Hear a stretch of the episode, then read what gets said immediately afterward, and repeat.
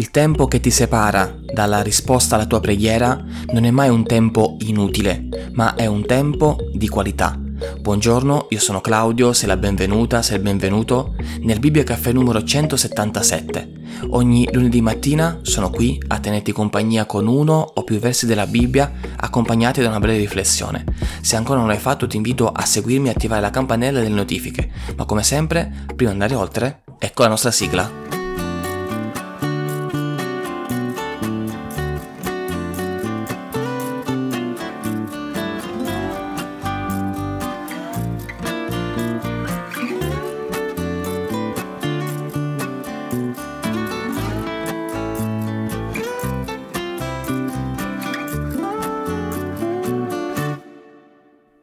Accostiamoci dunque con piena fiducia al trono della grazia per ottenere misericordia e trovare grazia ed essere soccorsi al momento opportuno. Ho appena letto dalla lettera agli Ebrei capitolo 4 versetto 16. Ricordo ancora quando mio nonno mi raccontava che per andare in paese dalla campagna non si poteva prendere la macchina perché non tutti avevano una macchina e soprattutto lui non ne possedeva una quindi o andavi con l'asino oppure a piedi. È chiaro che per noi oggi tutto questo sembra davvero anacronistico, sembra una cosa troppo lontana nel tempo. Siamo abituati a prendere la macchina, a prendere i mezzi pubblici e spostarci. Sarebbe impensabile dover impiegare un'ora per andare da un posto all'altro e andarci a piedi. Però quello che molti di noi forse non comprendono è che quell'ora che si perdeva, tra virgolette, per recarsi in paese, in realtà era un tempo di qualità. Perché dico questo? Perché nel tragitto che ti portava verso il paese tu incontravi il vicino di campagna, incontravi altre persone con le quali ti fermavi a parlare e a volte si facevano anche degli affari per strada. Era un tempo non sprecato, ma un buon tempo nel quale si poteva conoscere anche altre persone lungo il tragitto.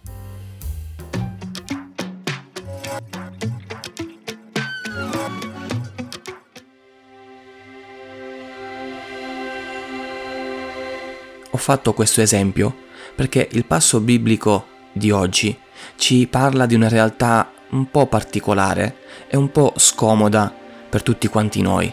Ci parla di attendere, ci parla di essere soccorsi al momento opportuno, non immediatamente, non subito e adesso, ma al momento opportuno.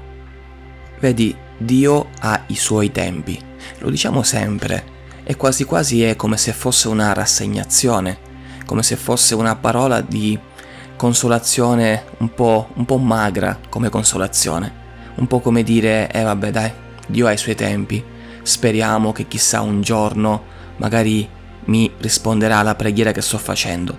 In realtà dire che Dio ha i suoi tempi è la più grande dichiarazione di fede, è la più grande tua e mia sicurezza e certezza perché le attese di Dio non sono mai inutili. Dobbiamo iniziare a cambiare il nostro punto di vista, dobbiamo iniziare a smetterla di pensare al modo umano e iniziare a sintonizzare i nostri cuori, la nostra anima con i tempi di Dio. Dio non sbaglia mai e di conseguenza le attese che Dio mette davanti a noi non sono mai inutili.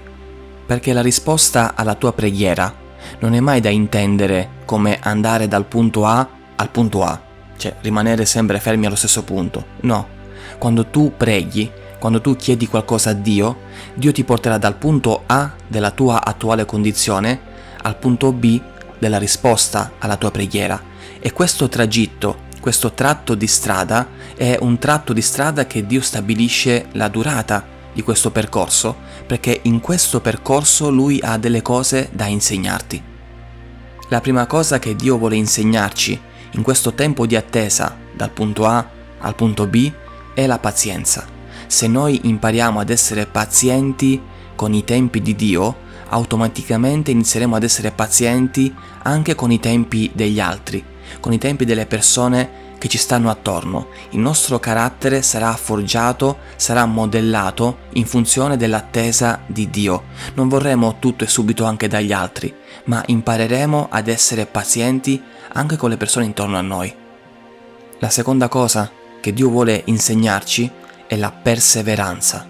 Quanto siamo disposti a continuare a pregare, a continuare a perseverare per quella richiesta finché Dio non ci esaudisce.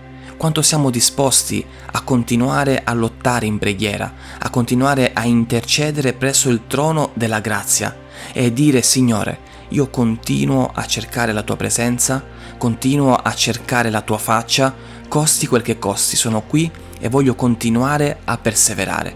Oppure siamo di quelli che si tirano indietro, oppure dopo due, tre, quattro preghiere e vediamo che non c'è risposta, ci arrendiamo. Se è questa la nostra attitudine, l'attesa della risposta ci insegnerà ad essere perseveranti.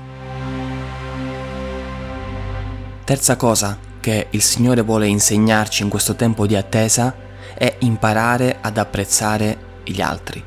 Molto spesso viviamo una relazione solitaria con Dio ed è per carità buono avere una relazione personale col Signore, ma questo non significa escludere gli altri. Se stai vivendo quindi un momento difficile, condividi il tuo peso anche con altre persone di fede, anche con altre persone che ti possono aiutare a pregare. Non vivere in maniera solitaria la tua difficoltà, ma circondati di persone che ti possono aiutare, perché molte volte Dio risponde anche attraverso gli altri. Quarta e ultima cosa che il Signore vuole insegnarci nel tempo dell'attesa è imparare a dipendere da Lui. Molte volte non ci rendiamo conto di questo, ma la nostra richiesta, il nostro problema diventa addirittura più grande di Dio, più importante di Lui.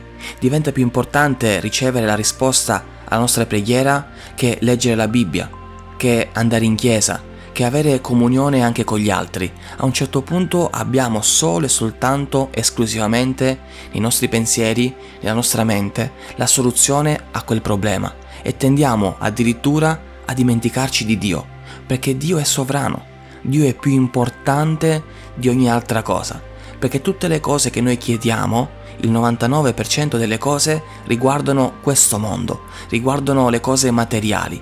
Dio invece vuole che focalizziamo il nostro cuore, la nostra mente, la nostra vista spirituale sulle cose che non si vedono, perché le cose che si vedono sono per un tempo, ma le cose che non si vedono sono eterne.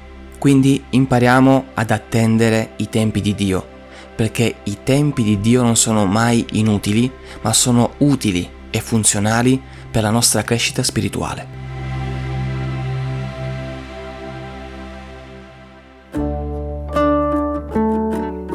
Bene, io ho concluso, ti ringrazio per aver ascoltato fino a qui.